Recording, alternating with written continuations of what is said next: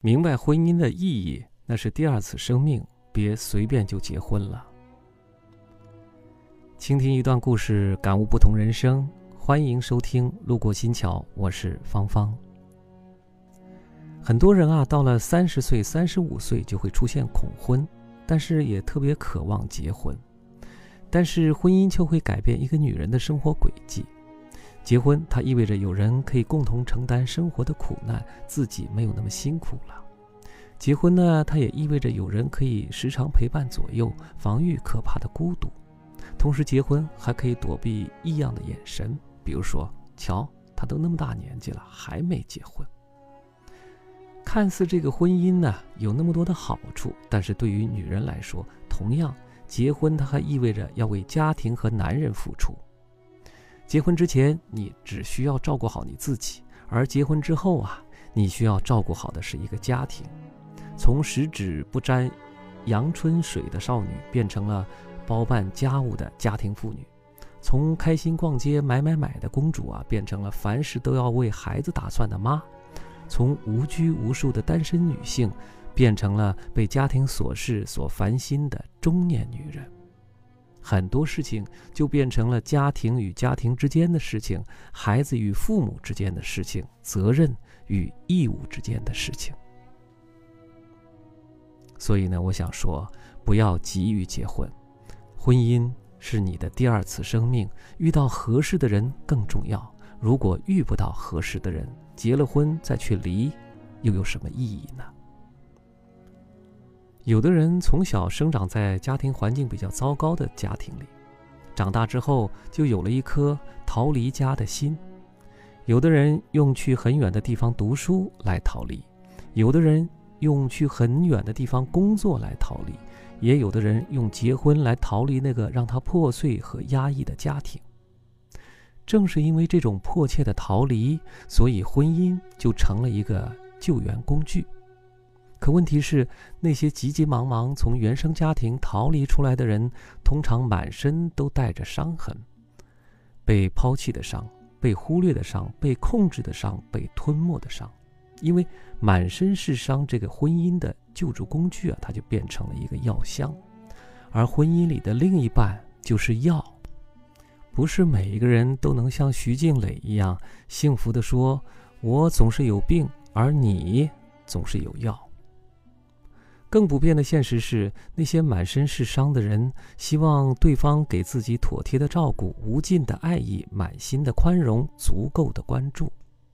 对于另一半过于理想化，所以婚姻当中呢，会对另一半有诸多的要求，期待越多，幻灭越大。另一半呢，有他们自己的生活需要承担，有他们的情绪需要处理，总会展现出人性当中好坏参半。所以呢，婚姻里啊，依然会有很多的委屈，很多的愤怒，很多的不满，依旧会感受到自己很孤单、很孤独。婚姻对于他们来说，就成了原生家庭的延续。曾经有一位我的听友给我留言，说呢，他自己啊，感觉他自己有强迫行为，比如说每次停好车了，他总要锁几下，感觉才放心。让手下处理事情总是要问好几次才能够确定没问题，这些强迫的行为啊，一直让他百思不得其解，是什么原因造成的呢？他说他也咨询过医生，也回顾过自己的童年，发现，在成长的过程当中，并没有发现任何明显的创伤痕迹，而且他发现他这样的行为越发的严重了。他在原生家庭当中确实没有受过什么太大的创伤，他的强迫症实际上是婚姻关系带来的结果，因为他娶了一个富家小姐，由于阶层的不对等，一直受到对方家庭的鄙视和嫌弃。不仅如此，太太在婚姻当中也习惯表现出颐指气使的姿态，而他呢，则一直处于压抑迎合的状态。长久自我的压抑，让他感觉到自我空间被剥夺了，对自己生活失去了掌控感。这也是弗洛伊德提出的死亡焦虑：真实的自我被压抑了，就意味着死亡。为了避免体验死亡的焦虑，他潜意识里就启动了防御机制。强迫就是防御机制，使他获得了掌控感。这种新的心理创伤，就是婚姻给他的成长之力。在足够漫长的婚姻生活当中，我们会无形的被另一半影响，被另一半塑造，被另一半雕刻。年轻的时候，我们曾经幻想过这样的爱情：当你绝望无助、身陷险境的时候，有个英雄脚踏七彩云朵从天而降，解救你，保护你，就像偶像剧里的桥段，让人心动。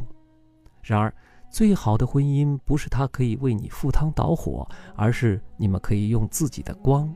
照亮彼此。前不久，张馨予宣布婚讯的时候说：“我曾经想过，我要嫁人，一定不是因为年纪到了，更不是因为彼此条件合适，只有一个原因：嫁给他，嫁给爱情。没错，不是因为年龄，不是因为物质条件，而是因为爱情。”笃定的牵手走完一生，他或许没有那么的英俊，也没有那么的富有，但是却懂得体谅你的辛苦。他会笨拙的把饭烧焦，但是仍然坚持帮你洗菜切菜。他面对嚎啕大哭的宝宝会手足无措，但是会努力的学习给孩子换尿布。多年以后，你们都白发苍苍了，他仍然会拉着你的手一起过马路。合适的人就是他的缺点像星星那样多，他的优点像太阳那样少。但是当太阳出来的时候，星星就不见了。这种人就是你看过了他所有的缺点，但是还有想要嫁给他的冲动。你该嫁的，就是这样一个人。我是芳芳，感谢您收听今天的节目，欢迎留言说出您的不同观点和感悟。或者和我们一起来分享一段属于您的故事，我们明天再见。